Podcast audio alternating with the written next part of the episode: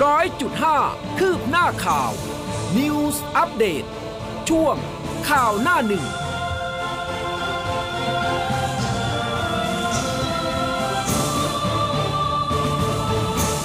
อรุณสวัสดิ์คุณผู้ฟังค่ะ ต้อนรับเข้าสู่เช้าวันพฤหัสบดีนะคะ 28 เมษายน 2565 เช้าวันนี้คุณผู้ฟังอยู่กับอุ้มกัสมาค่ะ ครับ และผมภูเบศสุนีครับอรุณสวัสดิ์ครับ ค่ะ ตอนนี้มีไลฟ์ผ่านทาง Facebook นะคะ กดไลค์ กดแชร์ ส่งดาวกันได้ แล้วก็หน้าเว็บไซต์ของเรา news 1 0 0 5 m c o t net นะคะ เมื่อกี้สตันไปแป๊บหนึ่งคือแบบกำลังดูปฏิทินว่าเอ๊ะเราเหลืออีกกี่วันเนาะจะสิ้นเดือน โอ้เหลืออีกไม่กี่วันเอคอรับเหลือไม่อีกอีกเออเหลืออีกไม่กี่วันนะหลายคนนี่สิ้นใจไปแล้วนะ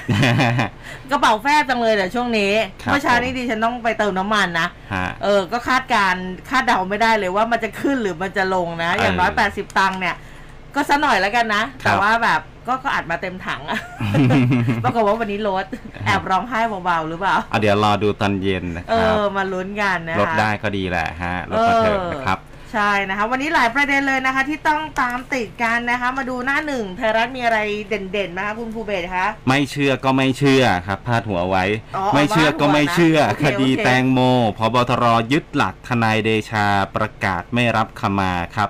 ประเดิมไล่ฟ้อง พวกหิวแสง แตงศรีสุวรรณโพสต์หมิน ถึงคิวไล่เช็คบิลคนที่หิวแสงคดีแตงโมครับ ทนายเดชาก็โร่แจ้งจับแตงและก็ศรีสุวรรณ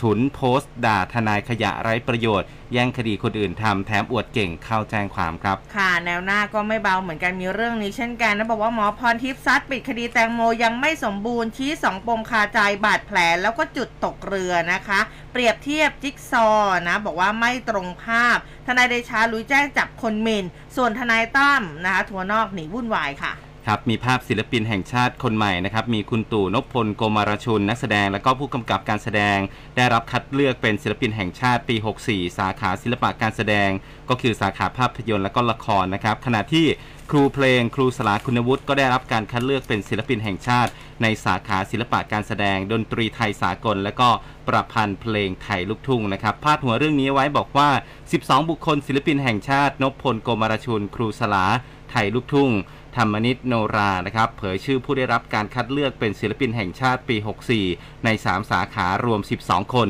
มีทั้งบุคคลในวงการศิลปะ วงการถ่ายภาพ และก็วงการบันเทิงและนักเขียนครับ ค่ะ Daily News มีภาพศิลปินเช่นกันนะ แต่ว่าเป็นศิลปินที่ติดโควิดนะคะอืมมี 5 สาว BNK แล้วก็สิงโตนำโชค รวมถึงพาดหัวด้านข้าง บอกว่าโควิดผ่านพฤษภาได้ ใกล้เปิดแล้วผับบาร์คาราโอเกะ คนดังป่วยอื้อหลังสงกรานต์แนวโน้มดีขึ้นค่ะ ครับ ไทยรัฐก็บอกว่า 5 สาว BNK48 ครับ ป่วยด้วยโควิด อุบลเด็กติดยี่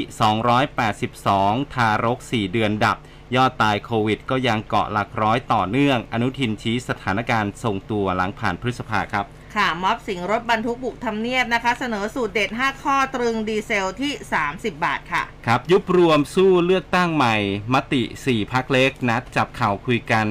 นายกพปชรส่งสมัครสมรักชิง สสเขต 10 ขอนแก่น 4พักเล็กวางแผนดิ้นหนีตายกติกาใหม่เลือกตั้ง เตรียมควบรวมพัก เปิดทางให้มีที่ยืนสนามเลือกตั้งสมัยหน้า วางดีลเข้าพบนายกกลางเดือนพฤษภาคมครับ ค่ะ แนวหน้าบอกว่าลุยล้างบางนะคะ ถอนรากสลักแพงเตรียมเสนอปิดทุกแพลตฟอร์ม หลังพ้น 33 จุด พบสลากกว่า 10 ล้านใบค่ะครับหมายเรียกปรินอีกครับ พรากผู้เยาว์ทำอนาจารตำรวจยัน 15 เหยื่อไร้ถอนตัวนะครับสารอาญาออกหมายเรียกปรินมารับทราบข้อกล่าวหาพ รากผู้เยาว์และก็กระทำอนาจารอีกคดีที่สอนอห้วยขวาง ในเวลา 9นาฬิกาวันที่ 5 พฤษภาคมครับ หลังจากพนักงานสอบสวนขอออกหมายจับครับค่ะยังไม่มีจังหวัดเข้าเกณฑ์โรคประจำถิ่นนะคะ สาธารณสุขยอมรับ ย้ำต้องประกาศพร้อมกันทั่วประเทศ เงื่อนไขการติดเชื้อต้องทรงตัว ฉีดวัคซีนเข็มกระตุ้นเข็ม 3 เกิน 60%โยนสบคประเมินหลัง 1 พฤษภาคมค่ะ ครับ จับแก๊งตั๋วทิปครับ หลอกรองผู้กำกับเสียเงิน 5.7 ล้าน ก็จับไปแล้ว 3 ผู้ต้องหาแก๊งตั๋วทิปต้มเปื่อยรองผู้กำกับในจังหวัดอุดรธานี หมดไป 5.7 ล้านครับ อ้างค่าวิ่งขึ้นฮะค่ะอุตุเตือนทั่วไทยพายุฤดูร้อนถล่มช่วง 28 เมษายนถึง 2 พฤษภาคมฝนลมแรงแล้วก็ลูกเห็บนะคะ เดี๋ยวช่วงท้ายเรามาติดตามรายละเอียดกันด้วยค่ะ ครับผม ขอไปเริ่มต้นที่คดีของคุณแตงโมกันก่อนนะได้ครับค่ะก็หลังจากที่ตำรวจภูธรภาคหนึ่งแถลงข่าวสรุปสำนวนการเสียชีวิตของคุณแตงโมนะครับ โดยยืนยันว่าไม่ใช่คดีฆาตกรรม และก็รอยแผลบนขาเกิดจากใบพัดเรือ พร้อมทั้งนำตัวบุคคลทั้ง 5 คนในเรือสปีดโบ๊ทแล้วก็ทั้งกุนซืออีก 1 คนนะครับรวมเป็น 6 คนส่งอายการจังหวัดนนทบุรีทันที โดยทางอายการก็จะตั้งทีมพิจารณาคดีก่อนที่จะนัดผู้ต้องหามาฟังคำสั่งในวันที่ 27 พฤษภาคมนี้นะครับขณะที่สังคมเนี่ยตอนนี้ก็ยังคาใจอยู่อืมกับการถแถลงข่าวของตำรวจ ทางด้านของทนายเดชากิติวิทยานนท์วิทยานันท์นะครับหรือว่าทนายเดชา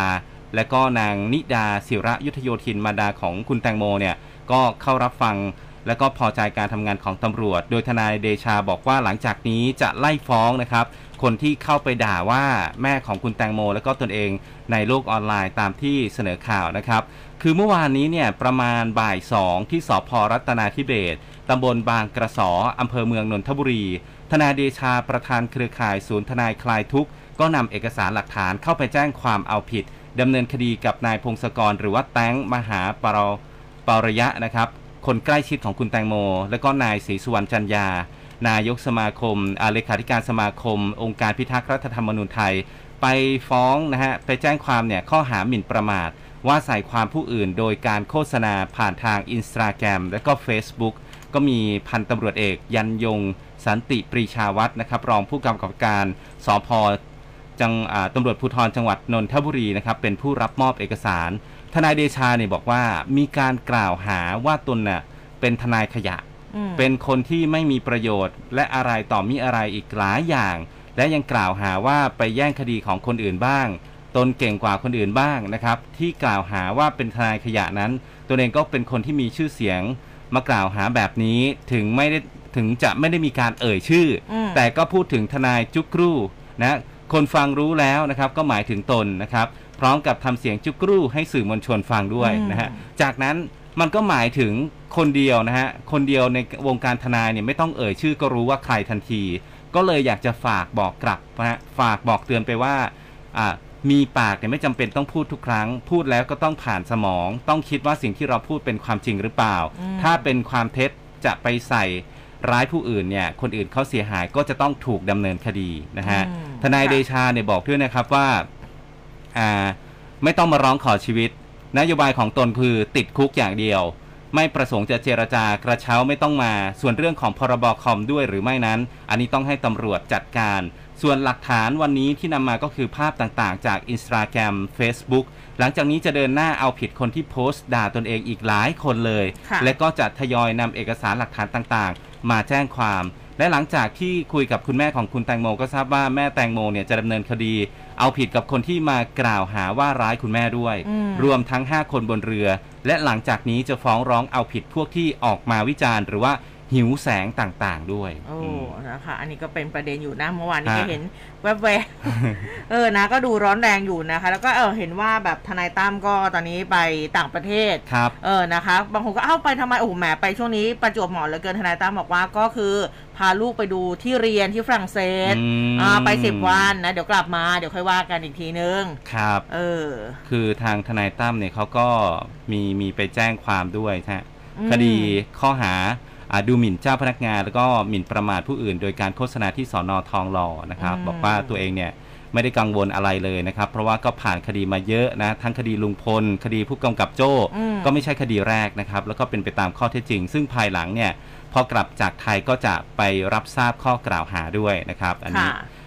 หลังจากที่มีคนไปแจ้งความแล้วนะครับอะนะเดี๋ยวเราก็ต้องมาติดตามนะสำหรับประเด็นนี้นะคะ ส่วนอีกประเด็นหนึ่งเมื่อวานก็ร้อนแรงเหมือนกันเรื่องของปูเสฉวนครับนะหลาย ๆ คนบอกเอ้าเกี่ยวอะไรกับปูเสฉวนนะคะ คือ มียูทูบเบอร์รายหนึ่งนะคะซึ่งโอ้โหผู้ติดตามเขาก็มากถึงเกือบเกือบ5ล้านคนทำคลิปจับปูเสฉวน 15 ตัว พร้อมแนะนำให้จับปูเสฉวนเนี่ยไปเลี้ยงที่บ้าน จนเกิดแฮชแท็กเราขอปูคืน แล้วก็แฮชแท็กขอปูเสฉวนคืนมา ทีนี้เพจขยะมรสุมนะคะเขาก็มีการโพสต์นะบอกว่า คือมันมีมีการแท็กถึงยูทูบเบอร์รายนี้ด้วยบอกว่าขอ 15 ชีวิตมาคืนกลับสู่ชายหาด แล้วก็แนะนำว่าไม่ควรนำไปเลี้ยงนะตลอด หลายปีนับแสนนับล้านชีวิตต้องตาย เปลือกหอยก็ไม่มีอยู่แล้วนะคะ คือก็จะไม่มีอยู่แล้วชายหาดก็เหลือน้อยลงทุกวัน โปรดเข้าใจว่าเขาไม่ใช่สัตว์เลี้ยงเขาเป็นแค่เหยื่อของการทารุณสัตว์เพื่อการค้าและสุดท้าย เขาจะตายในเร็ววันอะพอมีการโพสต์แบบนี้ขึ้นมา เมื่อวานนี้เพจ Drama Addict ค่ะ ก็โพสต์เหมือนกัน บอกว่าใครไปเที่ยวทะเลเห็นปูเสฉวนเดินอยู่บนชายหาด อย่าจับกลับไปเลี้ยงที่บ้านเด็ดขาดนะ ปูเสฉวนเหล่านี้มีหน้าที่เป็นนักย่อยสลายซากพืชซากสัตว์ตามชายหาด มีบทบาทสำคัญมากในระบบนิเวศ แล้วก็ปัจจุบันเนี่ยยังไม่สามารถเพาะเลี้ยงได้ และถ้าเก็บไปเลี้ยงที่บ้าน เองก็เลี้ยงไม่รอดหรอกอยู่ไม่นานก็ตายแล้วอืมเพราะเลี้ยงไม่เป็น ไม่เข้าใจวงจรชีวิตของปูเสฉวนว่าอยู่กินยังไงนะคะ ดังนั้นการจับปูเสฉวนกลับบ้านไปเลี้ยงนี่ไม่มีผลดีเลย มีแต่ผลเสียล้วนๆดังนั้นก็ตามนี้ไปอ่า ก็ตามนี้นะไปทะเลเนี่ย ถ้าเห็นปูเสฉวนเดินเล่นอย่าไปยุ่งอืมให้มันอยู่แบบนั้นละดีแล้วนะครัคะบอะเวลาคุณผู้ฟัง เวลาเราไปเห็นปูเห็นอะไรแบบนี้เนี่ยเราก็ไม่ได้ไปยุ่งนะครับแต่ว่าดิฉันเนี่ยจะตามถ่ายรูปมันแล้วก็ตามไม่ทันค่ะฮะเออไม่ใช่ปูเสฉวนนะปูลม ปูลมเอเอออวิ่งมันตามวิ่งมันไม่เข้าทันเลรูยเอเร็วอมันมากวิ่งลงรูตลอดเลยนะคะอะทีนี้มาดูรายละเอียดเพจดราม่านะคะอนุรักษ์โพสต์เนี่ยนะเขาบอกว่า อ่าผมขอเลยนะกราบเท้าพวกคุณขอ 15 ชีวิตกลับคืนสู่ชายหาดได้ไหมครับ เราทุ่มเททั้งชีวิตเพื่อรักษาเพื่อบอกผู้คนว่าไม่ควรนำไปเลี้ยง เขาจากบ้านไปตายมาตลอดหลายปี นับแสนนับล้านชีวิตต้องตาย เปลือกหอยนี่ก็จะไม่มีอยู่แล้ว ทางด้านเพจหมอแลบแพนด้าก็ออกมาแชร์โพสต์เหมือนกัน บอกว่าปูเสฉวนไม่สามารถเพาะพันธุ์ได้นะครับ ไม่อยากให้ทำคอนเทนต์เอาปูเสฉวนมาเลี้ยงเลย ถ้ามาอยู่ตามธรรมชาติมันอาจจะมีอายุยืนถึง 30-60 ปี แต่ถ้าเอามันมาเลี้ยงนี่อาจจะอยู่ได้แค่ 1 วันหรือไม่กี่ปีก็ตาย เพราะมันต้องกินอาหารตามหาดทรายนะอาศัยน้ำทะเลมีการลอกคราบ ถ้าเลี้ยงไม่เหมือนกับตอนที่มันอยู่ในธรรมชาติ ซึ่งมันก็ไม่เหมือนอยู่แล้ว มันก็จะอายุสั้น แล้วถ้ามันเกิดฮิตเลี้ยงขึ้นมา ปูเสฉวนก็อาจจะสูญพันธุ์นะคะ ทีนี้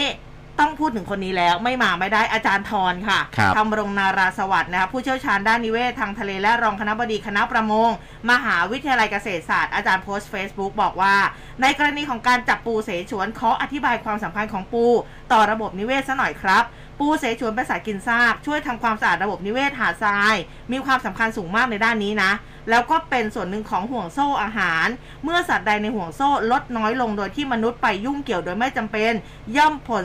ส่งผลกระทบต่อเนื่อง และปูเสฉวนเองก็เป็นส่วนหนึ่งของความหลากหลายทางชีวภาพ เป็นเรื่องที่ตอนนี้ในโลกกำลังให้ความสำคัญอย่างมาก เป็นหนึ่งในสองประเด็นหลักควบคู่มากับประเด็นโลกร้อน การจับปูออกมาจากธรรมชาติไม่ว่าจะเลี้ยงดูดีแค่ไหน ก็หมายความว่าปูตัวนั้นตายจากทะเลไปแล้ว เพราะเธอนะไม่มีโอกาสจะออกลูกหลานสืบต่อสายพันธุ์ให้กับทะเลได้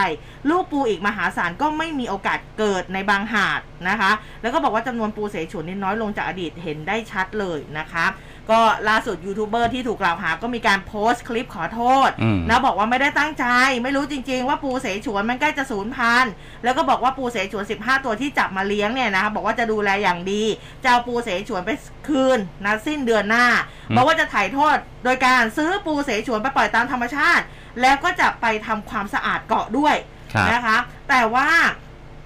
คือเขาบก็อกไปว่าซื้อจากไหน เออเขาบอกว่าจตุจักรมีเยอะนี่ยูทูบเบอร์บอกว่าอ๋อจตุจักรมีเยอะแยะเลยทำไมไม่ไปจับตรงนั้นนะคะ แล้วก็บอกว่าตนเองเนี่ยก็ศึกษาวิธีเลี้ยงนะ เพราะว่าตามชายหาดเดี๋ยวนี้ขยะเยอะ ก็กลัวกลัวกังวลว่าเจ้าปูเสฉวนมันจะเข้าไปอยู่แล้วก็ตายนะแต่ว่าก็ไม่ได้ศึกษาวิธีอนุรักษ์นะคะ แล้วก็บอกว่าทุกตัวที่จับมาเนี่ยสิตัวยังอยู่ครบเพราะเลี้ยงดูอย่างดีไม่มีตัวไหนตาย มีบางตัวเปลี่ยนกระดองให้ด้วย บอกว่าไปซื้อกระดองมาอืมนะแล้วก็สัญญาว่าสิ้นเดือนเนี่ยจะเอาไปปล่อยที่เดิมนะคะ แต่ว่า แล้วเขาก็บอกว่าอ้างว่าไม่มีกฎหมายมาคุ้มครองคเพรับราะว่าไหนๆก็เป็นกระบอกเสียงและ มันไม่มีกฎหมายคุ้มครอง ผมก็เลยว่าจะทำคอนเทนต์ได้หนึ่งคอนเทนต์อืมเป็นการถ่ายโทษ ไม่ใช่ถ่ายบาปนะเพราะผมไม่นับถือ ผมจะไปซื้อปูเสฉวนทั้งจตุจักรบอกว่าเอาไปปล่อยเองเลย เออนะคะบอกว่าเอาไปปล่อยธรรมเอ่อธรรมชาติถือว่าช่วยกันอนุรักษ์ เพราะว่าอ่าที่เราไปถ่ายทำเนี่ยขยะเยอะ อืม เออ พอยูทูบเบอร์ทำคลิปชี้แจงแหมแฟนคลับนี่เข้ามาให้กำลังใจกันเยอะแยะเลยนะครับบอกว่ายังไงก็แล้วแต่อยากจะ support ตลอดไป อ่าอะเดี๋ยวรอดูแล้วกันนะ ตอนจบของ content ใหม่ของเขา ครับ เออว่าจะเป็นอย่างไรนะคะ ก็ยังไงก็แล้วแต่ค่ะ ไปทะเลเนี่ยอย่าไปจับมานะ ครับ ฝากไว้ด้วยนะทั้งปูเสฉวนหรือว่าปูลมนะคะ เด็กๆด้วยนะ ฝากครัไว้บ ด้วยนะคะ อ่า นี่คือทำผิดแล้ว รีบแก้ไขนี่คนไทยให้อภัยอยู่ก็แล้ยัวโอนะครับเคอยู่ก็ยังโอเคอยู่ฮะมาที่เรื่องของสถานการณ์โควิด -19 กันครับอืมคุณผู้ฟังเมื่อวานนี้มีผู้ติดเชื้อรายใหม่ 14,887 ราย แล้วก็เสียชีวิตเพิ่ม 125 รายนะครับ ในขณะที่กระทรวงสาธารณสุขนายอนุทินชาญวีรกูลรองนายกรัฐมนตรี และรัฐมนตรีว่าการกระทรวงสาธารณสุขนะครับ ก็พูดถึงสถานการณ์โควิด -19 หลังสงกรานต์นี้นะครับก็ ถือว่าตอนนี้เนี่ยทรงตัวในระดับหนึ่ง หวังว่าถ้าหากไม่มีการกลายพันธุ์เพิ่มนะฮะ คาดว่าจำนวนผู้ติดเชื้อ ผู้ป่วยหนักผู้เสียชีวิต ก็จะค่อยๆลดลง เห็นได้จากจำนวนผู้ป่วยปอดอักเสบใส่ท่อช่วยหายใจ การใช้ยาต้านไวรัสในแต่ละวันเนี่ยเริ่มที่จะลดลงนะฮะค่ะอันนี้ก็ต้องขอบคุณคนไทยทุกคนที่ให้ความร่วมมือปฏิบัติตามมาตรการของกระทรวง นายอนุทินบอกอีกครับว่า ความพร้อมของแต่ละจังหวัดที่จะดำเนินการเข้าสู่การเป็นโรคประจำถิ่น ในวันที่ 1 กรกฎาคมเป็นต้นไปเนี่ยทุกจังหวัดมีความพร้อม หากจะปรับนะฮะหากจะมีการประกาศให้พร้อมกันทั้งประเทศเนี่ยถ้าจังหวัดใดจังหวัดหนึ่งเป็นโรคประจำถิ่นแล้ว พอข้ามไปอีกจังหวัดหนึ่งแต่ก็ยังมีพื้นที่ระบาด อันนี้มันจะวุ่นวายนะครับ ก็จะต้องทำให้เป็นมาตรฐานเดียวกัน ขณะนี้เนี่ยเราเดินทางเข้าสู่การเป็นโรคประจำถิ่นอยู่ทุกวัน โดยผ่อนคลายมาตรการมาเป็นลำดับ วันที่ 1 พฤษภาคมนี้จะยกเลิกการตรวจ RT-PCR ของอืมผู้ที่เดินทางเข้าประเทศไทย และยกเลิก Test and Go เหลือแค่ตรวจ ATK และก็จะมีการประเมินหลังจากนั้นอีก 1-2 สัปดาห์ ถ้าหากไม่มีการติดเชื้อเพิ่มนะครับจะเสนอให้มีการยกเลิกการตรวจ ATK รวมถึงยกเลิก Thailand Pass Plus นะครับสิ่งสำคัญคือทุกคนให้มารับวัคซีนเข็มกระตุ้นอืมโดยเฉพาะผู้สูงอายุนี่แหละนะครับ จะช่วยลดจำนวนการติดเชื้อในแต่ละวันได้ โดยต้อง ได้รับวัคซีนอย่างน้อย 3 เข็ม หรือว่าถ้าหากรับ 4 เข็มได้จะยิ่งดีมากขึ้น เพราะว่าคนที่รับวัคซีนแล้ว 4 เข็มเนี่ยจะไม่เป็นอะไรเลย ถ้าไม่มีโรคอื่นมาแทรกซ้อนนะครับอืมมีการศึกษาติดตามการติดเชื้อของผู้ที่ได้รับวัคซีนในเข็ม 4 นะครับ พบว่าผู้ได้รับวัคซีนเข็ม 4 มีโอกาสติดเชื้อได้กว่าร้อยละ90 นะครับอ่าก็คือไม่มีอาการและก็ไม่มีใครที่เสียชีวิตเลยอืมค่ะนะครับ อันนี้ก็เป็นความเห็นจากคุณอนุทินครับ อืมนะทีนี้มาดูเรื่องของการคลายล็อกมาตรการโควิดเรื่องของสถานบันเทิงผับบาร์คาราโอเกะอันนี้หลายคนคือมารอมานานแล้วเหมือนกันนะนะคะรอคอยเธอมาแสนนานนะนายแพทย์โอภาสการย์กวินพงศ์อธิบดีกรมควบคุมโรคท่านก็เลยพูดถึงกิจกรรมผ่อนคลายใน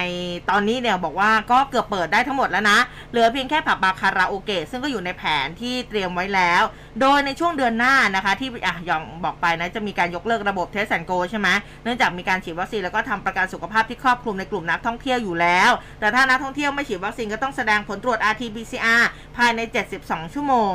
ส่วนระบบสาธารณสุขแล้วก็ข้อมูลนะคะที่มีประชาชนมีความรู้มากขึ้น โดยคนที่ฉีดวัคซีนแล้วไม่ติดเชื้อส่วนใหญ่ก็ไม่มีอาการดูแลตัวเองได้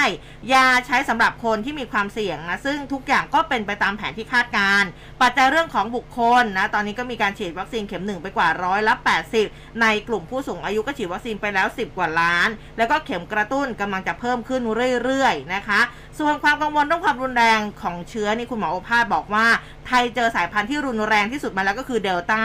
สายพันธุ์ที่แพร่ระบาดง่ายก็คือโอเมครอน แต่ก็ไม่ควรประมาทหากมีการกลายพันธุ์กลมควบคุมโรคเนี่ยเขาก็จะแจ้งให้ทราบนะคะ ทางนี้ก็เตรียมพร้อมการเปิดภาคเรียนด้วยนะคะ แล้วก็เรื่องของอาการเปิดสถานผับบาร์คาราโอเกะอันนี้เนี่ยก็อยากจะให้รอรออีกนิดนึงแล้วกันนะคะ อืม ครับ แต่ว่าทางด้านของเรื่องของการเปิดภาคเรียนเนี่ย สพท อว่าอกยังมาไงบอกบ้างว่าเตรียมแผนรับมือพร้อมที่จะเปิดเรียน 17 พฤษภาคมนี้นะครับอืมนายอมพรพินษาเลขาธิการคณะกรรมการการศึกษาขั้นพื้นฐานหรือกพทพูดถึงการเตรียมความพร้อมในการเปิดภาคเรียนเทอม 1 ปี 65 นะครับ ก็บอกว่า วันเปิดภาคเรียนใหม่เนี่ยคือ 17 พฤษภาคมนี้ ซึ่งจะไม่มีการเลื่อนการเปิดภาคเรียนอีกต่อไปแล้วนะครับ ซึ่งภายใต้การเปิดภาคเรียนใหม่นั้นสำนักงานคณะกรรมการการศึกษาขั้นพื้นฐาน หรือว่าสพทก็ได้กำชับไปยังสถานศึกษาและก็เขตการศึกษาทุกแห่งนะครับให้เตรียมความพร้อมด้านความปลอดภัยแก่ผู้เรียนในทุกมิติ เช่น การตรวจสอบความเรียบร้อยของสภาพอาคารเรียน การเดินทาง การทำความสะอาดห้องเรียน เพื่อป้องกันเชื้อโรคนะครับ รวมถึง ขอความร่วมมือกับผู้ปกครองในการวางแผนการเปิดภาคเรียน นอกจากนี้จะต้องประสานกับอาสาสมัครสาธารณสุขประจำหมู่บ้าน ให้เร่งประชาสัมพันธ์การฉีดวัคซีนป้องกันโควิดให้แก่เด็กนักเรียนด้วยนะครับ โดยเฉพาะนักเรียนที่มีอายุระหว่าง 5-11 ปี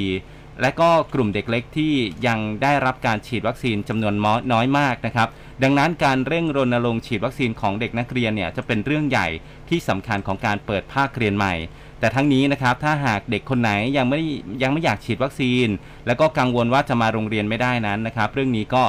กำชับไปยังสถานศึกษาทุกแห่งแล้วนะครับ ว่าไม่ให้นำมากำหนดเป็นเงื่อนไขอย่างเด็ดขาดอืมไม่มีการบังคับนะครับ เพราะว่าต้องการเปิดโอกาสการเรียนให้กับเด็กนักเรียนในทุกคนนะครับ ส่วนวันที่ 17 พฤษภาคมนี้จะเปิดเรียนในรูปแบบออนไซต์ได้กี่แห่ง โรงเรียนจะต้องประเมินความพร้อมของตัวเอง แล้วก็อืมต้องแจ้งคณะกรรมการควบคุมโรคติดต่อจังหวัดให้เป็นผู้พิจารณานะครับ แต่ว่าในประเด็นนี้เนี่ยก็คาดว่ารัฐบาลจะประกาศให้โควิด -19 เป็นโรคประจำถิ่นในเดือนกรกฎาคมนี้ ซึ่งก็เชื่อว่าโอกาสในการเปิดภาคเรียนเต็มรูปแบบนะแบบปกติเนี่ยก็มีความเป็นไปได้สูง ทั้งอ่าทั้งนี้นะครับเมื่อมีการเปิดภาคเรียนใหม่แล้วเนี่ยสพทเขาจะเน้นเรื่องของการเรียนการสอนเสริมด้วยอ่า ทักษะเติมเต็มให้แก่เด็กนักเรียนที่ต้องเผชิญกับภาวะถดถอยจากการเรียนรู้ในรูปแบบออนไลน์อืมในช่วง 2 ปีที่ผ่านมาค่ะโดยการเรียนในภาคเรียนใหม่นี้นะครับก็จะเป็นการอ่าซ่อมสร้างกระบวนการจัดการเรียนรู้นะครับแล้วก็มีการวัดเครื่องมืออาวัดศักยภาพของนักเรียนแล้วก็ผู้เรียนนะครับ ซึ่งไม่ใช่เป็นการวัดว่าเด็กคนไหนเก่งหรือไม่เก่ง แต่เป็นการวัดเพื่อประเมินพื้นฐานว่า 2 ปี การเรียนออนไลน์นั้น นักเรียนขาดทักษะด้านไหน เพื่อเติมเต็มคุณภาพเหล่านั้นให้ที่ขาดหายไปนะครับอืมนะคะอันนี้ก็เป็นเรื่องของการเปิดเทอมใช่ อันนี้อะของในส่วนของสพทกพทอืมเมื่อวานนี้คุณอุ้มพูดไปถึงกทม ใช่อืมนะฮะนะคะอะก็เริ่มแล้วนะคะ อย่างที่บอกไปใกล้จะถึงฤดูกาลที่คุณพ่อคุณแม่อาจจะหัวหมุนกันนิดนึงฮะปั่นเงินกันด้วยนะ ต้องปั๊มเงินกันอุตลุดเลยนะคะค่าเทอมเนาะเออใช่ เรื่องของเข็มกระตุ้นนะคะอ้าวโฆษณาซะหน่อยไม่ใช่โฆษณาสิประชาสัมพันธ์ขออภัยใช้คำผิด วันนี้นะคะพระสัปดาห์28 เมษายนที่ศูนย์ฉีดวัคซีนกลางบางซื่อ 9 โมง นี่นะคะเขามีการเปิดลงทะเบียนจองคิวฉีดวัคซีนกระตุ้นเข็มที่ 3 และ 4 ชนิดไฟเซอร์อืมผ่านเครือข่ายโทรศัพท์มือถือนะ เพื่ออำนวยความสะดวกให้กับประชาชน ลดขั้นตอนลดระยะเวลารอคอยด้วยนะคะ ก็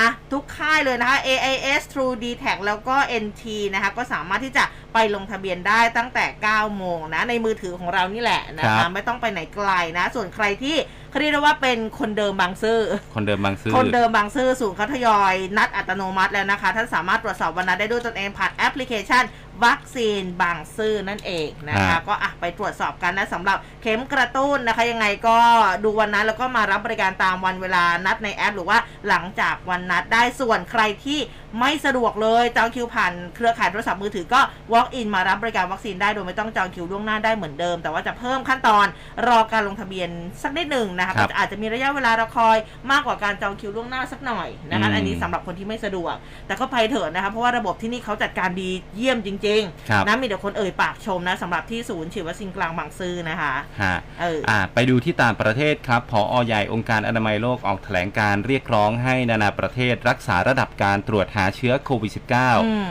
หลังจากพบว่าแต่ละประเทศนะครับส่งข้อมูลมายังองค์การอนามัยโลกเนี่ยน้อยลงเรื่อยๆ จากเดิมเนี่ยถึง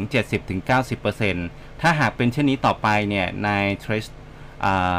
เทส เทสรอดอะดานอมเกรเบียซูสนะครับท่านก็บอกว่าถ้าเป็นเช่นนี้ต่อไปเนี่ยจะเราจะอยู่ในสภาพตาบอด คือไม่สามารถที่จะตรวจสอบแล้วก็รับมือกับเชื้อกลายพันธุ์ตัวใหม่ได้อย่างทันท่วงทีอืมที่สหรัฐอเมริกาเนี่ยที่ศูนย์ควบคุมและป้องกัน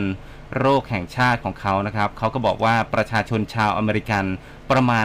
58%เคยติดโควิด และก็มีภูมิคุ้มกันจากการติดเชื้อ ในขณะที่นาง คาเมราแฮร์ริสนะครับรองประธานาธิบดีสหรัฐเนี่ยก็ถูกตรวจพบว่าติดเชื้อ แต่ว่าไม่แสดงอาการโฆษกทำเนียบขาวก็ย้ำว่านางแฮร์ริสเนี่ยไม่ได้ใกล้ชิดกับนายโจไบเดนประธานาธิบดีสหรัฐครับ อืมนะคะอะพูดถึงต่างประเทศ พาไปอิสราเอลซะหน่อยแต่ว่าอันนี้เนี่ยถือว่าเป็นเรื่องที่อะเขาค่อนข้างที่จะตกใจครับอิสราเอลเขาเจอผู้ติดเชื้อโอมิครอนสายพันธุ์ย่อยใหม่ BA.5 นะคะอืมอ่า The Time of Israel ค่ะ รายงานเมื่อ 26 เมษายนที่ผ่านมานี่เขาบอกว่าพบผู้ติดเชื้อโควิด -19 สายพันธุ์โอมิครอนสายพันธุ์ย่อยใหม่ BA.5 เป็นครั้งแรก 2 ราย เป็นนักท่องเที่ยวที่ตรวจพบเชื้อที่ท่าอากาศยานเบนกูเรียนของอิสราเอลนะคะ แต่ว่าอย่างไรก็ตามก็ไม่ได้มีการเปิดเผยว่าเป็นผู้ที่เดินทางมาจากที่ไหน หรือว่าทั้งคู่เนี่ยเดินทางมาด้วยกันไหมซึ่งกระทรวงสาธารณสุขของเขาก็ประกาศการพบผู้ติดเชื้อสายพันธุ์ย่อยใหม่ของโควิด -19 นะที่เขาบอกว่ามีขึ้นเพียงแค่วันเดียวหลังจากเมื่อ 25 เมษาพบนักท่องเที่ยว 3 ราย ติดเชื้อโควิด -19 สายพันธุ์โอมิครอนสายพันธุ์ BA.4 นะ ซึ่งระบาดอยู่ในแอฟริกาใต้ โดยในวันเดียวกันก็พบผู้ติดเชื้อ BA.4 รายที่ 4 พร้อมกันด้วยนะคะที่สนามบิน แล้วก็บอกว่าต้นเมษาที่ผ่านมาองค์การอนามัยโลกนี่ออกมาระบุว่านักวิทยาศาสตร์ในประเทศบอสวานาแล้วก็แอฟริกาใต้ พบโควิด -19 สายพันธุ์โอมิครอน สายพันธุ์ย่อย BA.4 แล้วก็จุด5แต่ว่ายังไม่ชัดเจนว่าสายพันธุ์ย่อยทั้งสองเนี่ยมีความสามารถในการแพร่เชื้อหรือว่ามีอันตรายมากกว่าสายพันธุ์เดิมหรือไม่อย่างไร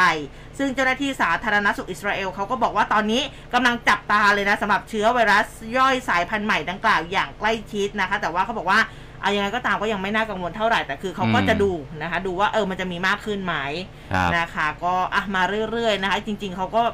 เขาก็ย่อยแบบย่อยไปเยอะอะอืมเออนะคะสำหรับเจ้าโอมิครอนแบบนี้เนี่ยนะคะ ก็อาจจะต้องจับตาดูกันสักนิดนึง แต่ว่าอย่าตื่นตระหนกนะครับเออ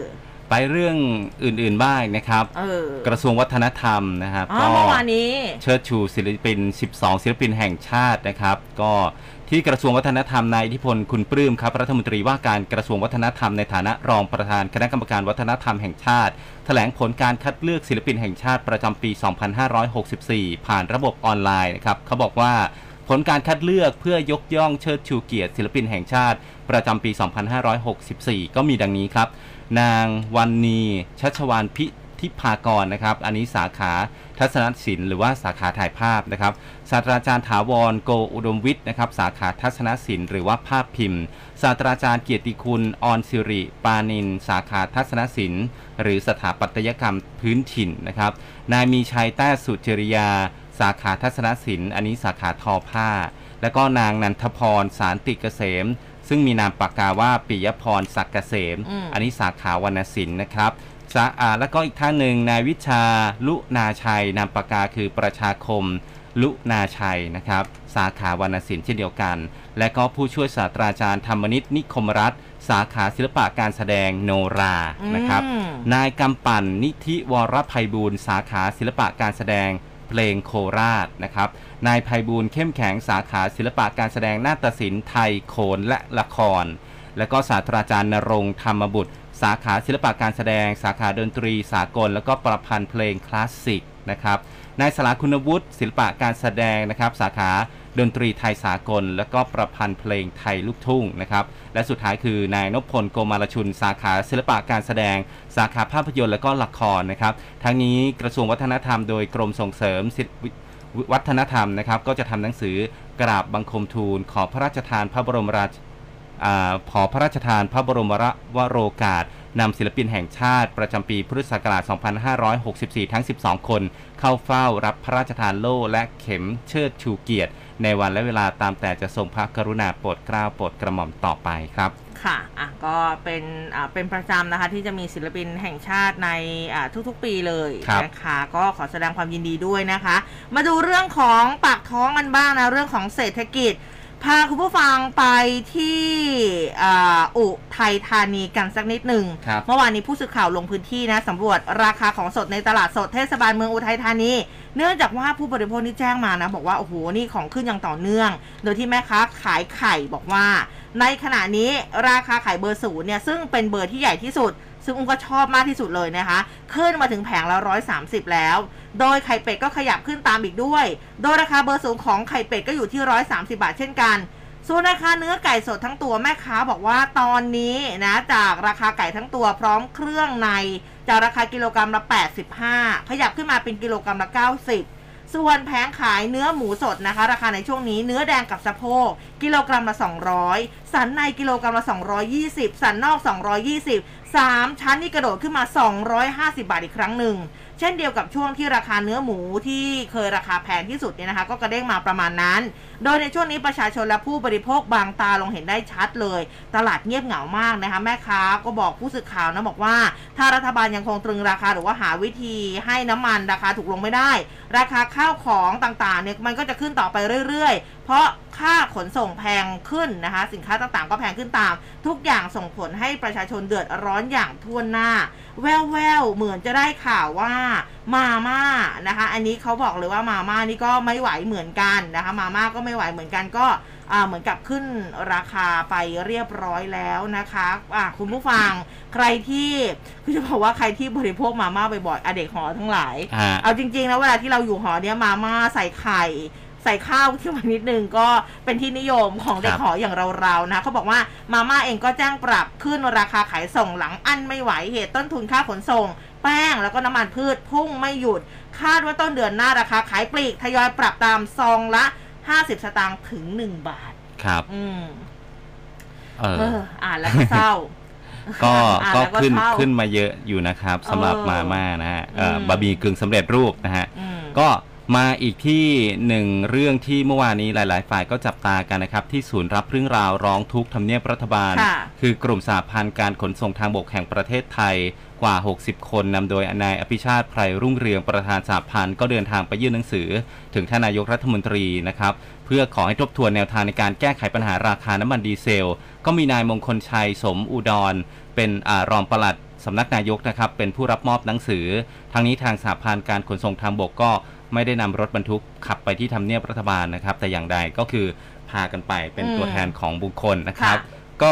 คุณอภิชาติได้บอกว่าอ่า สมาชิกสาพันธ์และก็ประชาชนที่ได้รับความเดือดร้อนมายื่นหนังสือถึงนายกขอให้ขยายมาตรการการตรึงราคาน้ำมันดีเซล 30 บาทต่อลิตร ซึ่งมันจะหมดลงวันที่ 30 เมษายนนี้เนี่ยออกไปอีก 3 เดือน หรือว่าสิ้นเดือนกรกฎาคม พร้อมกับขอให้ยกเลิกการเก็บภาษีสรรพสามิตที่มันซ้ำซ้อนแล้วก็เกี่ยวกับน้ำมันทั้งหมดเนี่ยออกไปอีก 3 เดือน เพื่อให้ราคาน้ำมันมันลดลงได้ 5 บาทต่อลิตรนะครับ แล้วก็ยกเลิกการเก็บเงินเข้ากองทุนน้ำมัน 3 เดือน และลดภาษีน้ำมันดีเซลในภาคขนส่งให้เหลือลิตรละ 20 สตางค์ยาอ่ายกตัวอย่างนะครับ ยกเลิก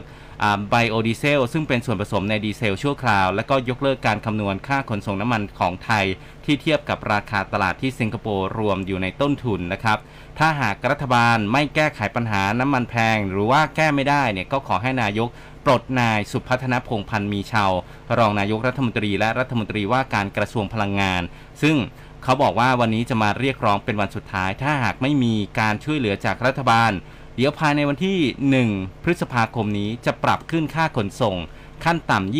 20%หรือปรับขึ้นตามราคาน้ำมันทันที หากราคาน้ำมันลดลงก็จะปรับลดลงตามด้วย หากลดลง 1 บาทต่อลิตร ก็จะปรับค่าขนส่งลง 3%แต่ถ้าหากรัฐบาลช่วยเหลือได้ก็จะช่วยตรึงราคาค่าขนส่งเอาไว้นะครับอืมและตัวแทนภาคประชาชนก็ อาออกมายื่นหนังสือครั้งนี้เนี่ยบอกว่า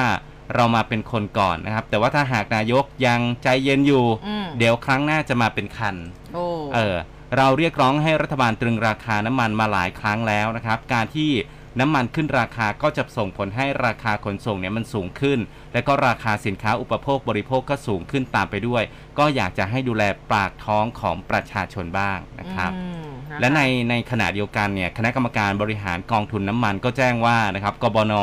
เขาได้หารือข้อสรุปโครงสร้างราคาน้ำมันดีเซลใหม่ ในอัตราแบบขั้นบันไดใช่เพื่อค่ะลดผลกระทบของประชาชนนะครับ โดยราคาน้ำมันดีเซลในวันที่ 1 พฤษภาคมนี้ จะขึ้นไปอยู่ที่ 32 บาทต่อลิตรนะฮะจากฐานราคาน้ำมันดีเซลตลาดโลกไม่เกิน 145 เหรียญสหรัฐต่อแบเรลนะครับและกำหนดเพดานราคาสูงสุดไม่เกิน 35 บาทต่อลิตร โดยการปรับราคานี้ก็เพื่อรองรับมาตรการ ควบคุมราคาดีเซลไม่ให้เกิน 3 บาทต่อ 30 บาทต่อลิตรนะครับ ซึ่งจะหมดอายุลงวันที่ 30 เมษายนนี้ และคณะรัฐมนตรีมีมติให้กองทุนน้ำมันเชื้อเพลิง สนับสนุนราคาดีเซลในสัดส่วนเกิน 30 บาทต่อลิตรในอัตรา 50%นะครับ เนื่องจากว่า ราคาขายปลีกตามต้นทุนจริงที่ปัจจุบันอยู่ที่ 40 บาทต่อลิตรนะครับ อันนี้ข้อมูลจากมติชนนะครับ อืมนะคะ ซึ่งอาทีนี้เนี่ยเราก็ต้องมาลองฟังท่านรองนายกรัฐมนตรี แล้วก็รัฐมนตรีว่าการกระทรวงพลังงานกันบ้างคุณสุพัฒนพงษ์พันธ์มีชาวที่ก็บอกว่ามอบหมายให้ทางคุณกุลิศสมบัติสิริปลัดกระทรวงพลังงานไปพิจารณาวิธีการขึ้นน้ำมันดีเซลแบบค่อยเป็นค่อยไปไงอืมแต่ว่าสุดท้ายเนี่ยคือ คุณสุพัฒนพงศ์ก็บอกว่า เราก็ดูแลกันไป แล้วก็ขณะนี้เราอยู่ระหว่างที่เศรษฐกิจฟื้นตัว หากถึงจุดหนึ่งลอยตัวได้แน่นอนใครๆก็อยากให้ลอยตัว แต่รัฐบาลอยากเห็นประเทศไทยค่อยๆ เติบโตขึ้นไป แล้วต้องคิดด้วยว่าถ้าอยู่ในสภาพนี้เงินจะต้องเอามาจากที่ไหน ส่วนราคาสินค้าที่ปรับขึ้นตามราคาค่าขนส่ง บริษัทผู้ประกอบการขนาดใหญ่มีสู่การปรับราคาสินค้าอยู่แล้ว ในยามนี้วิกฤตแบบนี้ราคาสินค้าสูงขึ้นเราก็ต้องประหยัดเพื่อพึ่งพาตัวเอง ลดการใช้ในสิ่งที่สิ้นเปลืองไปบ้าง กระเถิบมาที่ทางเอกชนนะคุณสนั่นอังอุบลกุลประธานกรรมการหอการค้าไทย แล้วก็สภาหอการค้าแห่งประเทศไทยก็บอกว่า หากราคาน้ำมันตลาดโลกยังคงพุ่งขึ้นอย่างต่อเนื่องอาจจะทำให้ราคาดีเซลในประเทศเนี่ยปรับสูงขึ้นมา อย่างที่บอกไปแต่คืออันนี้เนี่ยคือตรึงไว้ที่32 แล้วเนาะอืมนะคะแต่ว่าคุณสนั่นเนี่ยก็บอกว่าอาจจะมันก็อาจจะพุ่งมาอีกประมาณ 35-36นะคะแล้วก็อาจจะส่งผลให้ผู้ประกอบการธุรกิจเนี่ยเตรียมปรับราคาสินค้าเพิ่มขึ้น ดังนั้นนะคะ ภาครัฐเองก็ต้องออกมาเร่ง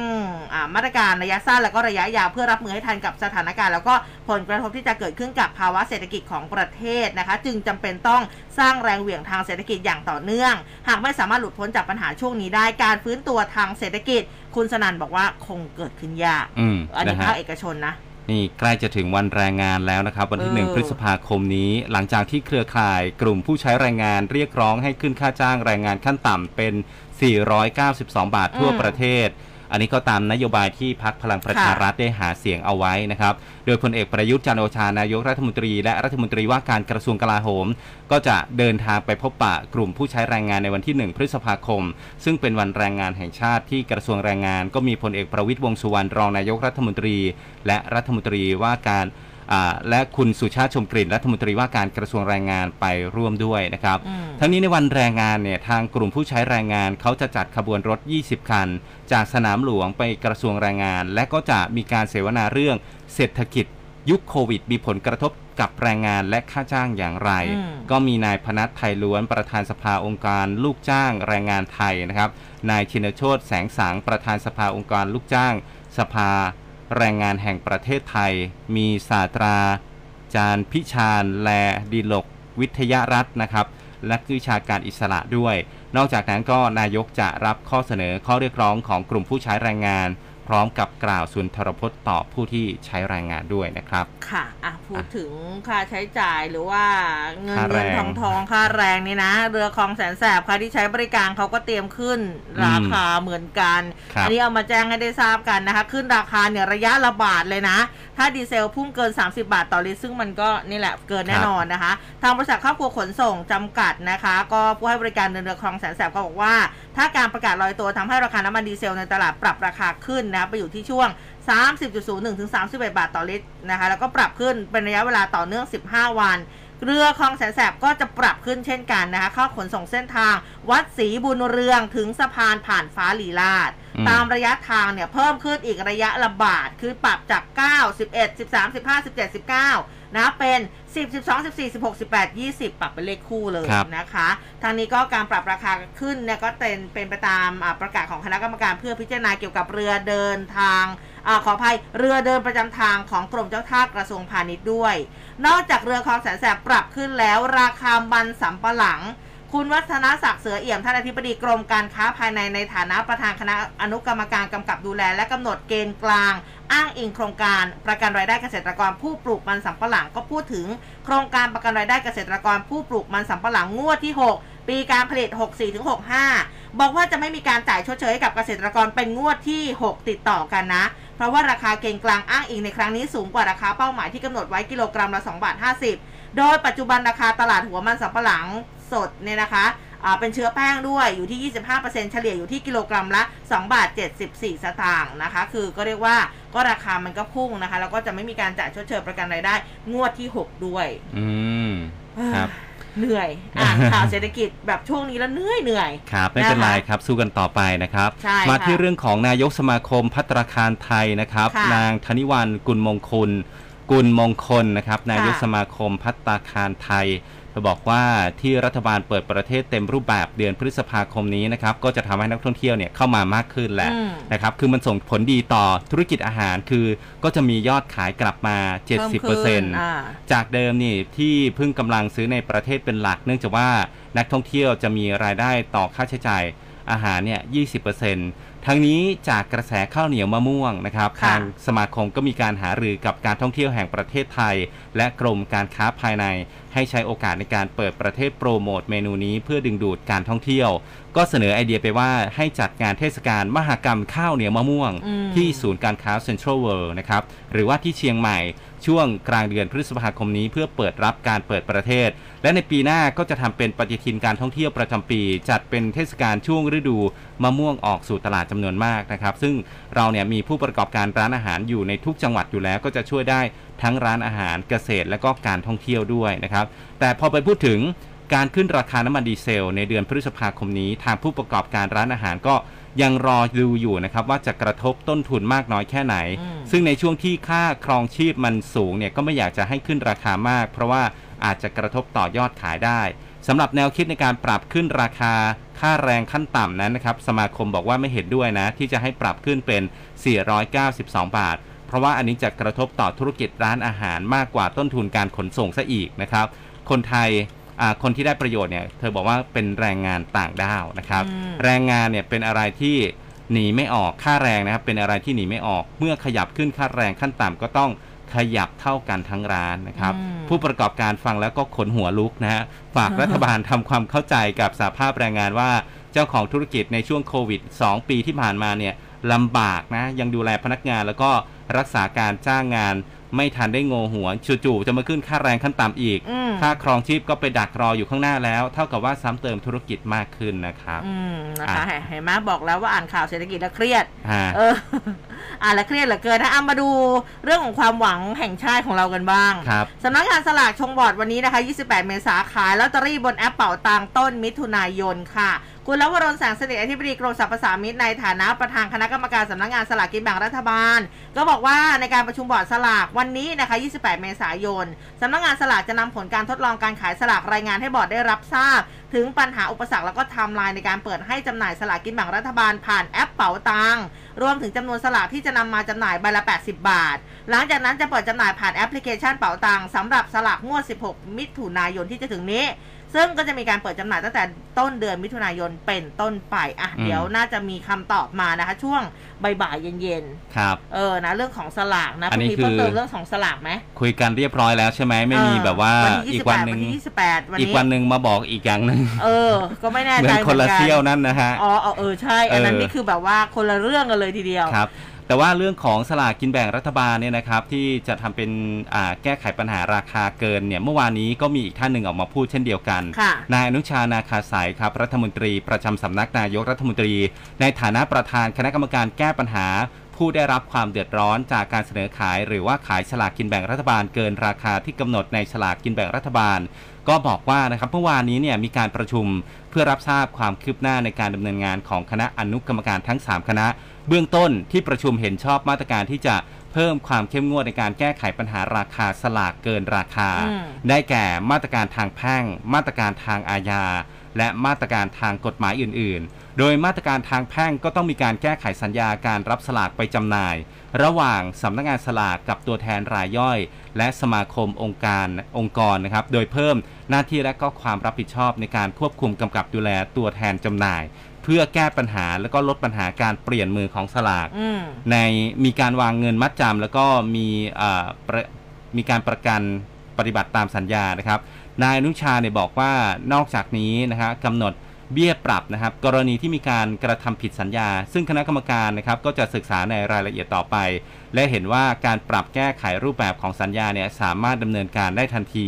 รวมถึงต้องเพิ่มมาตรการทางอาญาด้วยนะครับ เห็นควรให้มีการออกใบอนุญาตให้ผู้ขายสลาก และใช้มาตรการทางกฎหมายอื่นๆนะครับ เช่น การกำหนดฐานความผิดเพิ่ม กรณีที่ทำให้ราคาสลากมีความปั่นป่วนอืมการขายสลากเกินราคากระทำการโดยเปิดเผยเอ่อเปิดเผย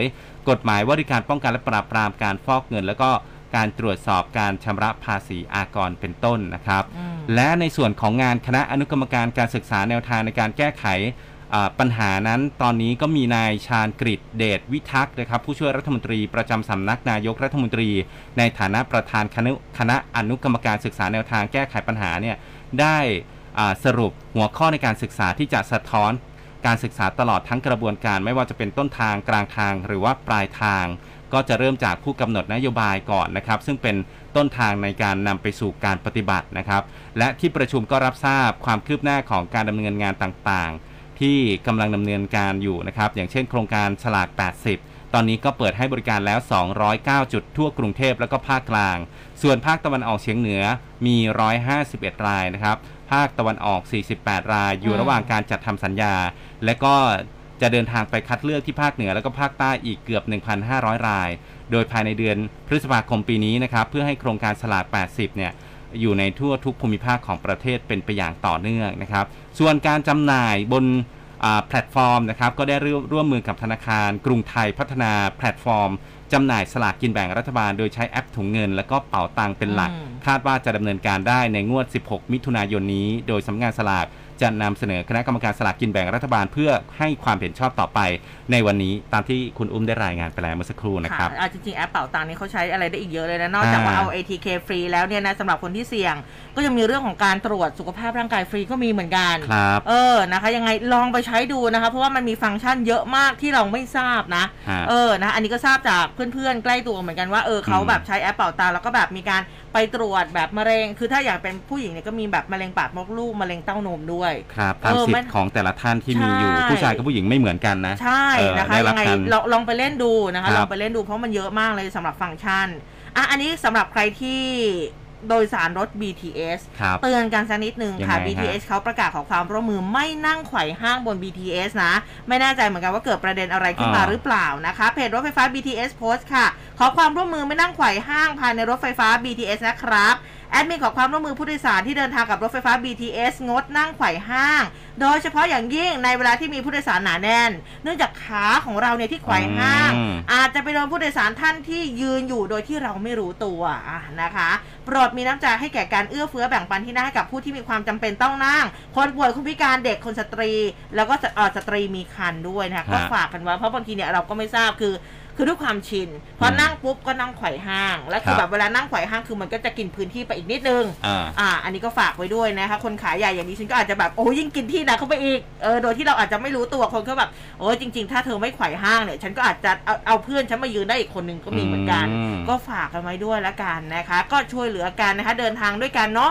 นะคะ แล้วก็อย่าลืมนะ ใส่หน้ากากอนามัยด้วยนะคะครับเออบนรถไฟฟ้า BTS นะคะ จริง ๆ ต้องนั่งตัวรีบๆนะดิฉันตัวรีบไม่ได้คุณดิฉันตัวพองมากคือนั่งแบบเต็มที่ก็ เอ่อขออภัยคนข้างๆด้วยค่ะเอออาจจะแบบว่าพื้นที่เต็มนิดนึงนะคะอืมเออนะคะ ก็อะอันนี้เขาขอความร่วมมือมาก็จัดการนะสำหรับคนที่นั่ง BTS นะคะก็ช่วยกันช่วยกันเพราะว่าจริงๆ เขาจะมีที่ไว้สำหรับคนท้องครับอ่ามีที่สำหรับพระสงฆ์ด้วยนะคะ ก็อะเห็นบางคนเหมือนกันนะบางทีก็เข้าไปถึงปุ๊บหันซ้ายหันขวายังไม่มีใครนั่งก็ไปนั่งแต่ว่าคืออมถ้าแบบ คือถ้ามีเด็กมีคนท้องมีพระสงฆ์ขึ้นมาก็คือแบบช่วยลุกน้อยครับเออบางคนพอขึ้นไปถึงปุ๊บก็เห็นปุ๊บละแกล้งหลับเลย มีนะไม่ใช่ว่าไม่มีครับผมเอออามาอีกหนึ่งคดีครับ คุณผู้ฟังคดีแก๊งตั๋วทิปนะครับมีการหลอกลวงอืมผู้เสียหายใน 2 รูปแบบนะครับ ไม่ว่าจะเป็นหลอกว่าสามารถที่จะวิ่งเต้นตำแหน่งราชการได้ แล้วก็มีการหลอกว่าสามารถที่จะจัดหาโควต้าลอตเตอรี่ได้นะครับตำรวจเขาก็ไปจับกลุ่มตัวการสำคัญ 3 คนนะครับ ซึ่ง มีการทำผิดมาแล้วเนี่ย 13 คดี และก็มีเงินหมุนเวียนมากถึง 600 ล้านบาทนะครับ ผู้ต้องหาที่ตำรวจกองบังคับการปราบปรามเข้าไปจับกลุ่มได้เนี่ยมี 3 คน คือหม่อมหลวงจรันพงษ์จรูนโรธหรือว่าหม่อมแฟรงค์อายุ 53 ปี นางอนัญญาหรือว่าเจยาอายุ 53 ปี แล้วก็นางปฏิยาพรหรือเจโหนงอายุ 59 ปี พฤติการของผู้อ่า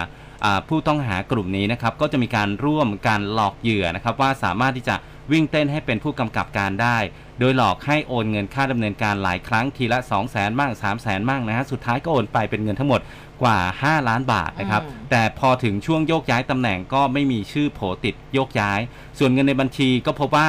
มีเงินหมุนเวียนในบัญชีนะฮะ 600 ล้านบาท พบว่าได้มาจากการหลอกลวงผู้เสียหายอีกกลุ่มหนึ่งนะครับว่า อ่า อันนี้เป็นอีกหนึ่งเคสแล้วเป็น ไปหลอกลวงผู้ต้องผู้เสียหายว่าสามารถหาโควต้าลอตเตอรี่มาให้ได้นะครับอืม ก็นี้ก็มีคนหลงเชื่อไปได้นะครับ ก็ในที่สุดก็จับได้แล้วนะครับ เพราะว่ามีผู้กำกับการในจังหวัดอุดรธานีเนี่ยก็หมดเงินไปเกือบ 6 ล้านนะครับ5ล้าน7นะครับก็อ้างว่าจะอ่ามีการวิ่งเต้นให้ขึ้นตำแหน่งผู้กำกับได้นะครับ แล้วก็มีการจัดฉากทำขบวนการทำเป็นขบวนการว่าโอเค เดี๋ยวพอฤดูการโยกย้ายนะ เดี๋ยวอืมตำแหน่งขึ้น พอผลออกมาปุ๊บอ้าวไม่มีชื่ออืมแล้วติดต่อไม่ได้อีกนะครับค่ะแต่ว่าอันนี้ก็ในที่สุดก็จับได้แล้วนะครับ แก๊งตั๋วทิพย์ค่ะฮะอะ ถือว่าวันนี้ก็คดีเบาๆนะไม่เหมือนเมื่อวานนี่มารัวๆเลยนะคะฮะเดี๋ยวไปพักกันสักครู่หนึ่งคุณผู้ฟังมีประกาศจากกรมอุตุออกมาด้วยนะคะ เดี๋ยวติดตามกันในช่วงของสายฟ้าพยากรณ์ตอนนี้พักกันแป๊บหนึ่งค่ะครับร้อยจุดห้าคืบหน้าข่าว News อัปเดตช่วง ข่าวหน้าหนึ่ง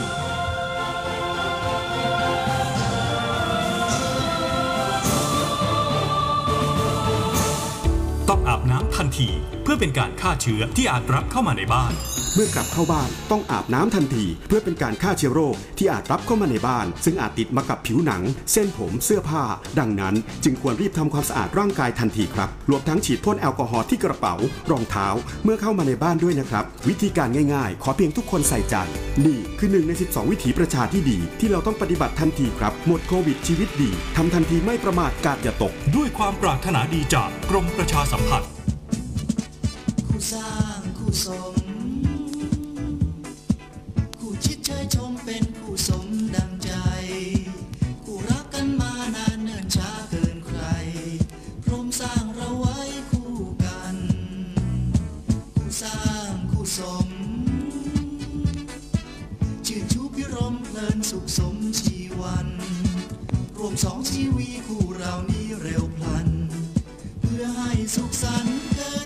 ตามคู่สร้างคู่สม on radio ทาง m c o t News FM 100.5 เร็ว ๆ นี้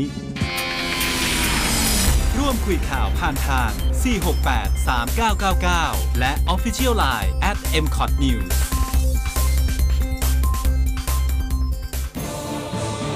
ร้อยจุดห้าคืบหน้าข่าว News อัปเดตช่วงข่าวหน้าหนึ่ง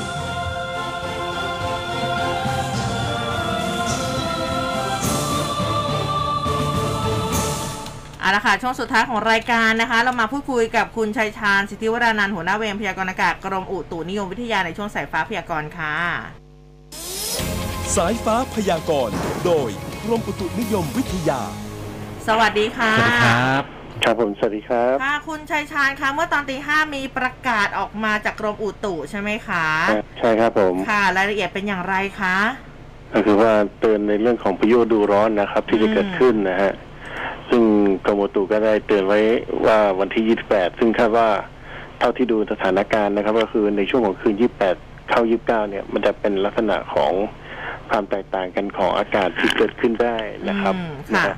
ซึ่งจะนำไปสู่ในเรื่องของพายุฤดูร้อนที่จะเกิดขึ้นนะครับดังนั้นในช่วง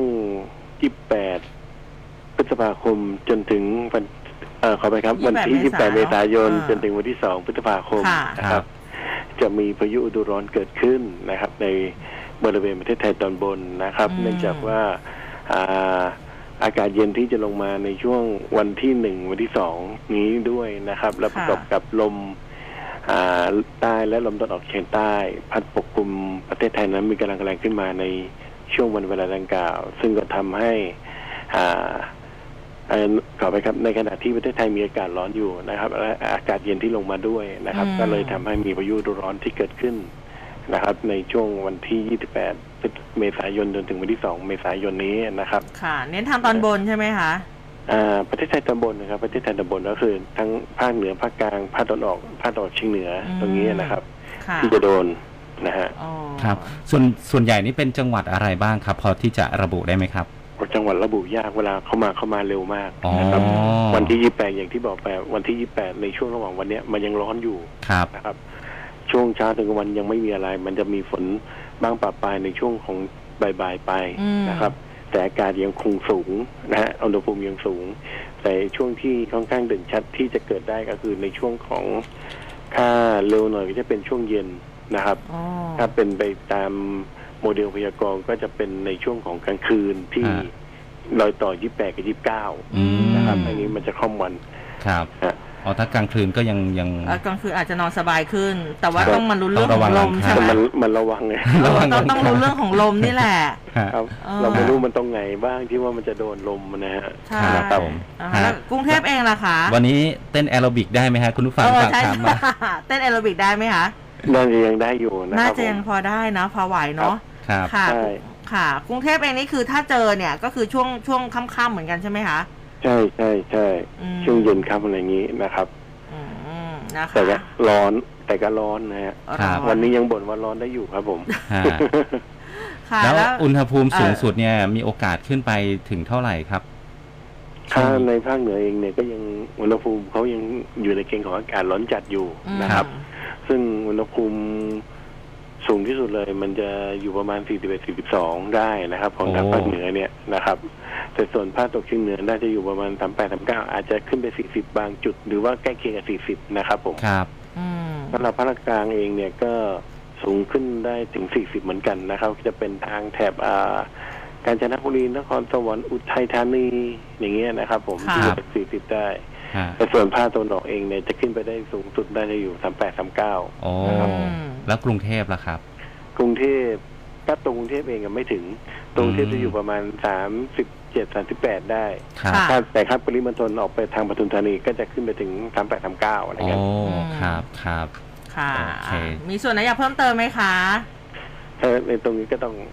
ตามประกาศแล้วครับฮะค่ะก็ระวังเรื่องพายุดูร้อนที่จะเกิดขึ้นมาอืม ในช่วงนี้นะครับ ผม อืมค่ะ 28ถึง2พฤษภาคมเนาะ ใช่ครับผม ค่ะครับ ค่ะ วันนี้ขอบคุณมากนะคะครับสวัสดีค่ะครับ ยังไงคุณผู้ฟังก็ระมัดระวังนะคะ ดูในเรื่องของ อ่าหลังโครงหลังคาครับ นะคะแล้วก็ต้นไม้ใครที่อยู่กิ่งไม้เออใหญ่ๆนะครับบ้านดิฉันตัดออกเรียบร้อยแล้วอ่าดีปลอดครับภัยดีนะคะ แล้วก็ป้ายโฆษณา ครับ ป้ายหาเสียงต่างๆเมื่อวานนี้เมื่อวานนี้มีเห็นคลิปแบบว่าฝนตกลมแรงเออ ป้ายหาเสียงปลิวว่อน มอเตอร์ไซค์ล้มบาดเจ็บไปอืมก็มีเหมือนกัน ยังไงก็ฝากเอาไว้ด้วยนะคะ คือจะติดตั้งก็เอาให้มันแบบครับแน่นหนากันสักนิดนึงป้ายหาเสียงของผู้ว่านะครับ จับไว้ให้ดีๆ เดี๋ยวไม่งั้นจะเป็นดราม่านะครับใช่เดี๋ยวนะฮะในนะคะในอะช่วงนี่นี้ แล้วก็ที่คุณผู้ฟังถามมาเรื่องตารางน้ำขึ้นน้ำลง ครับน้ำขึ้นเต็มที่เวลา5นาฬิกาอ่า5นาฬิกา14นาที แล้วก็น้ำลงนะคะ17นาฬิกา19นาทีนะคะ ก็ครับไปหามาให้เรียบร้อยจากกรมอุทกศาสตร์นะคะคกรัอบงทัพเรือนั่นเองค่ะ แล้ววันนี้อ่าผาที่ผาชนะใดอำเภอโขงเจียมจังหวัดอุบลราชธานีดวงอาทิตย์ขึ้นเวลา ตีห้าสามสิบหกนาทีโอ้ส่วนกรุงเทพเอาตีขึ้นแล้วห้าสิห้าสิบแปดนาทีทางนู้นนะเขาครับขึ้นแล้วเดี๋ยวอีกสองนาทีขึ้นนะฮะทางกรุงเทพแต่จริงๆอะเราจัดรายการเสร็จออกไปก็แบบว่าโอ้ยสว่างมากแล้วร้อนเลยนะฮะเออนี่ อ่าอีกสักนิดนึงแล้วกันนะคะ การเมืองแต่อีกหน่อย ครับ เมื่อวานนี้พลังประชารัฐเขาเปิดตัวคุณสมรักคำสิงห์นะคุณ ครับ อดีตนักมวยเจ้าของเหรียญทองโอลิมปิกนะ เป็นว่าที่ผู้สมัครสกเขตสิบขอนแก่น อืม เออ ไม่ได้โม้นะครับอ่า เออ แต่อย่างไรก็เป็นที่จับตาคือพักเล็กเนี่ยเขายุบรวมกันนะครับ อืมเมื่อวานนี้เขาไปทานข้าวด้วยกัน ก็มีมติที่จะยุบเป็นพักเดียวกันนะครับ คือ พักเพื่อชาติไทย พักไทยรักธรรม พักรักผืนป่าประเทศไทยอืมแล้วก็พักประชาธรรมไทยนะครับอ่าอันนี้ก็จะมารวมตัวกันในนามของพักเพื่อชาติไทยนะครับ อันนี้ก็ เตรียมพร้อมที่จะเลือกตั้งในครั้งต่อไปนะครับ ก็เลยรวมตัวกันซะเลยนะฮะอืมแต่เอ๊ะเหมือนเมื่อวานมีจะมีคนเทพักเล็กหรือเปล่า เทพักเล็กเออคุณเหมือนเหมือนบิ๊กป้อมไม่ได้ไปอืมหรือเปล่านะคะไม่เห็นที่จริงเนี่ยแว๊บเขาเป็นเป็นการประชุมพักเล็กนะๆเออไม่รู้สิก็เห็นข่าวอยู่แวบๆครันะบคะอะมาดูข่าวสั้นๆกันบ้างนะคะ เขาบอกว่าทางคณะกรรมาธิการสาธารณสุขแห่งชาติของจีน บอกว่าพบการติดเชื้อไข้หวัดนกสายพันธุ์ H3N8 ในมนุษย์เป็นครั้งแรกในจีนนะ แต่ว่าความเสี่ยงในการแพร่ระบาดสู่บุคคลอื่น อยู่ในระดับที่ต่ำนะคะ แล้วก็ความเสี่ยงที่จะกลายเป็นการระบาดครั้งใหญ่ก็อยู่ในระดับต่ำสำหรับผู้ที่ติดเชื้อเขาบอกว่าเป็นเด็กชายวัยแค่ 4 ปีเท่านั้นเองอยู่ในมณฑลเหอหนาน มีประวัติสัมผัสไก่ แล้วก็นกกาที่เขาเลี้ยงไว้ในบ้าน โดยถูกพบว่าติดเชื้อหลังจากมีไข้มีอาการป่วยอื่นๆนะเมื่อวันที่ 5 เมษายน แต่ว่าไม่พบการติดเชื้อในผู้สัมผัสใกล้ชิดกับเด็กชายครับจริงๆไข้หวัดนกนี่ก็ไม่ค่อยได้ยินมานานแล้วนะ แต่ครับเมื่อก่อนจะเป็นอะไรนะ H5N1 ใช่ตอนใช่นี้เป็น H3N8 ฮะเออ ก็ถือว่าเป็นครั้งแรกนะคะ พบในคนด้วยนะใชครับ่ใช่นะคะอะเดี๋ยวยังไงรอติดตามสถานการณ์กันต่อไปนะครับอืม วันนี้ก็เวลาหมดแล้วนะฮะคุณผู้ฟังครับ ขอบคุณทุกท่านเลยนะครับ ที่โอ้ส่งข้อความเข้ามาทักทายแล้วก็ทุกท่านที่ติดตามรับฟังกันมานะคหรับลาย ๆ คนนี่ก็ส่งข้อความกันมานี่คุณห้ามลืม LINE Official นะ หลายฮะๆท่านก็แบบว่าทักทายกันมาทาง LINE Official เยอะเหมือนกันนะ ที่ครับซิดนีย์เช้านี้ 18 องศาว้าวฝนตกนะคะ คุณพีรสิทธิ์นะคะ ก็ขอบคุณมาก ๆ ที่ติดตามรับฟังและสัญญาณชัดเจนดีไหมบอกกล่าวกันมาได้นะคะ ยังไงช่วงนี้ก็รักษาสุขภาพกันด้วยนะครับ วันนี้เราสองคนลาไปก่อนครับ สวัสดีครับ สวัสดีค่ะร้อยจุดห้าคืบหน้าข่าว News อัปเดตช่วงข่าวหน้าหนึ่ง